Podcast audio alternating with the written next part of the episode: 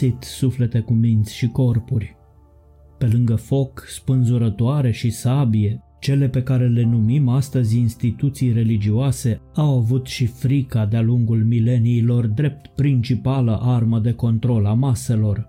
Frica de a arde în iad este și astăzi arma cu care mai mari bisericilor condiționează viețile supușilor numai că oamenii încep să se trezească și încet încet își risipesc fricile și descoperă divinitatea în interiorul lor, nu pictată, sculptată sau reprezentată simbolic în vreo formă sau alta pe undeva prin lumea exterioară din cauza armelor cu care religiile au manipulat masele în subconștientul colectiv s-au înrădăcinat tot felul de frici ancestrale pe care le moștenim în parte la venirea noastră în această lume.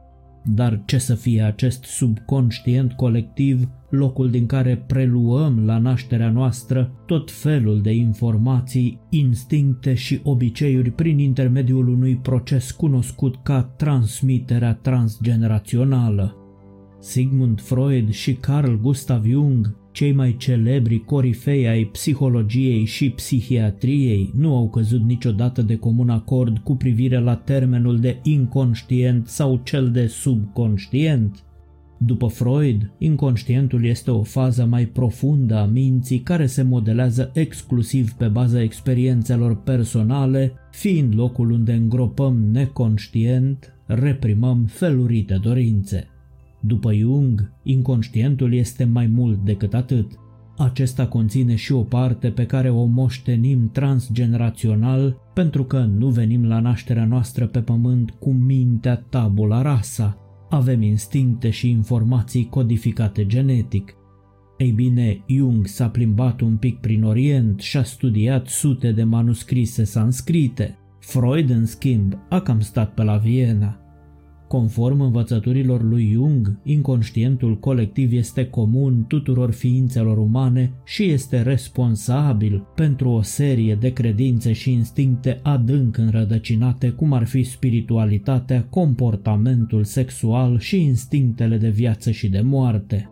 Inconștientul colectiv este alcătuit dintr-o colecție de cunoștințe și imagini cu care fiecare persoană se naște și care este împărtășită de toate ființele umane datorită experienței ancestrale. Deși oamenii nu conștientizează ce gânduri și imagini se află în inconștientul lor colectiv în anumite momente, psihicul uman poate apela la aceste înregistrări ancestrale configurate în marea înțelepciune universală. Toți oamenii pot învăța cum să acceseze înregistrările din arhiva sufletelor, adică ceea ce se exprimă în viața noastră prin arhetipuri, semne, simboluri sau tipare de gândire și sau comportament care sunt moștenite de la strămoșii noștri. Despre cele 12 fețe ale sufletului am vorbit pe larg într-un podcast către care vă las un link în descrierea acestui episod. Jung era convins că similitudinea și universalitatea religiilor lumii arătau că religia este de fapt o manifestare a inconștientului colectiv.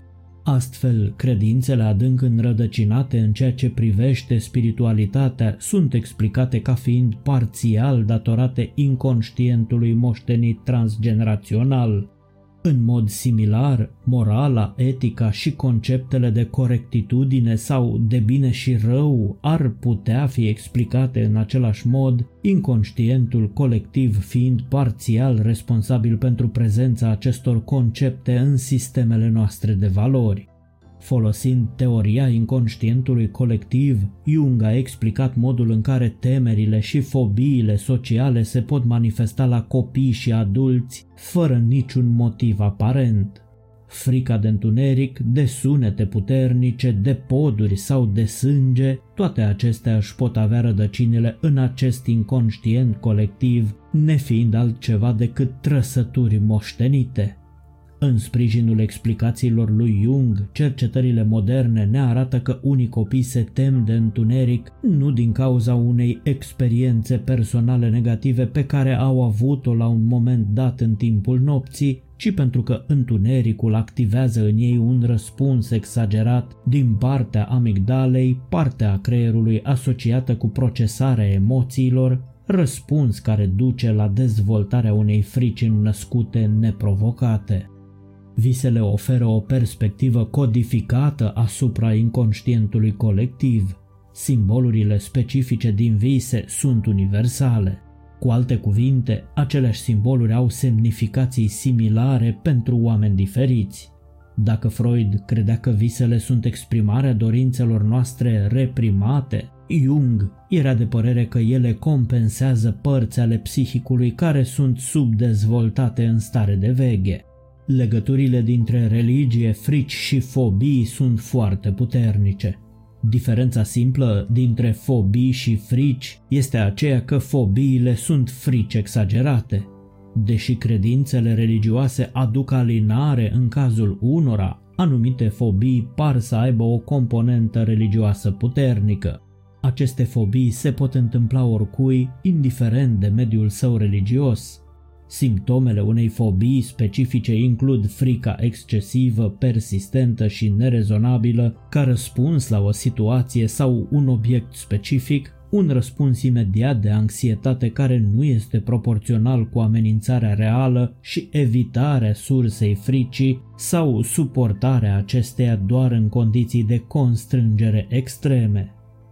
Pentru a fi calificată drept fobie religioasă, teama trebuie să fie limitativă pentru viață și să afecteze domenii precum viața personală, școala și munca. Simptomele trebuie să fie prezente timp de șase luni sau mai mult și nu trebuie să fie cauzate de o altă afecțiune în planul sănătății mentale, cum ar fi agorafobia sau tulburarea de anxietate socială. Rețineți și voi că în cazul unei fobii religioase, o persoană ar trebui să experimenteze o teamă excesivă față de un obiect sau o situație religioasă, teamă disproporționată față de amenințare și care declanșează un răspuns anxios sever. Există mai multe tipuri de fobii care par să aibă o componentă religioasă. Unele dintre cele mai frecvente sunt următoarele. Ecleziofobia adică frica de biserică sau de ceea ce reprezintă clădirea în sine, frică ce ar putea fi legată de o teamă de practici specifice asociate cu religia care au dus la sentimente de neîncredere și teamă. Abuzul sexual din partea preoților și abuzul emoțional din partea bisericilor care susțin homofobia și practicile dăunătoare, cum ar fi terapia de conversie, de exemplu, ar putea contribui la frica de biserică sau de alte clădiri religioase. Fobiile legate de ziua judecății de apoi. Acestea tind să se împartă în două categorii de bază, fobii tehnologice, cum ar fi frica de inteligența artificială și altele, și fobii legate de sfârșitul lumii, de apocalipsa. Ambele tipuri de fobii apocaliptice pot fi declanșate sau înrăutățite de credința religioasă, în special dacă ați început să vă puneți la îndoială acea credință dogmatică pe care o practicați. Astrofobia sau frica de spațiu poate fi legată și ea de fobiile apocaliptice. Fobiile de moarte. Temerile legate de moarte sunt extrem de frecvente în rândul oamenilor din toate culturile și mediile religioase. Tanatofobia sau frica de moarte este cea mai comună dintre aceste fobii, dar mulți oameni se tem și de simbolurile morții, cum ar fi pietrele funerare și fantomele. Mitofobia sau frica de legende poate fi de asemenea legată de frica de moarte. Fobiile numerice. Numerele pot avea semnificații religioase și culturale puternice. Deși credința în forța numerelor este adesea respinsă ca superstiție de către știința modernă, ea poate fi una extrem de puternică. Două dintre cele mai temute numere sunt 13 și 666. 13 pentru că la cina cea de taină care a precedat răstignirea lui Isus au participat 13 persoane, Isus și cei 12 ucenici ai săi, și 666, care a fost asociat în mod manipulatoriu de Irineu din Lion, părinte al bisericii creștine timpurii, cu numărul lui Satan. Acest număr codifica de fapt numele împăratului Nero, prigonitor al creștinilor de altfel, iar pentru gnostici avea o semnificație pozitivă de noroc și prosperitate. Cam așa a denaturat biserica aceste simboluri numerice, după cum a făcut-o și în cazul pentagramei, care este o stea în cinci colțuri, ce semnifică lumea materială perceptibilă prin intermediul celor cinci simțuri cu care percepem această lume. Ca să tragem o concluzie, traumele legate de religie sau experiențele cu aceasta pot duce la dezvoltarea unor fobii religioase. Pe de altă parte, gândiți-vă la abuzurile și crimele săvârșite de religii în numele credințelor lor dogmatice. Toate acestea s-au înregistrat în subconștientul colectiv și se transmit mai departe din generație în generație. De aceea, pentru a rupe acest lanț transgenerațional de frici și fobii ce ne impun tot felul de răspunsuri și condiționări care ne împiedică să ducem o viață fericită, este necesar să parcurgem în deplină cunoștință de cauză un proces de iertare a noastră și a strămoșilor. Nu numai că le vom aduce lor pacea, ci ne vom asigura și că nu vom transmite mai departe urmașilor noștri toate fricile de iad și toate fobiile de moarte pe care religiile ni le-au lăsat cadou de-a lungul ultimelor două milenii. Sufletul nostru, esența noastră divină, poate transmite iertarea transgenerațională în lumea de unde venim când ne naștem și plecăm când murim, dacă la un proces de iertare participă în mod solidar cele două instrumente ale sale, mintea și corpul. Gândul și apa sunt cheile unui asemenea proces. Pe curând și îndrăzniți să fiți înțelepți, iertați-vă pe voi înșivă și iertați-vă înaintașii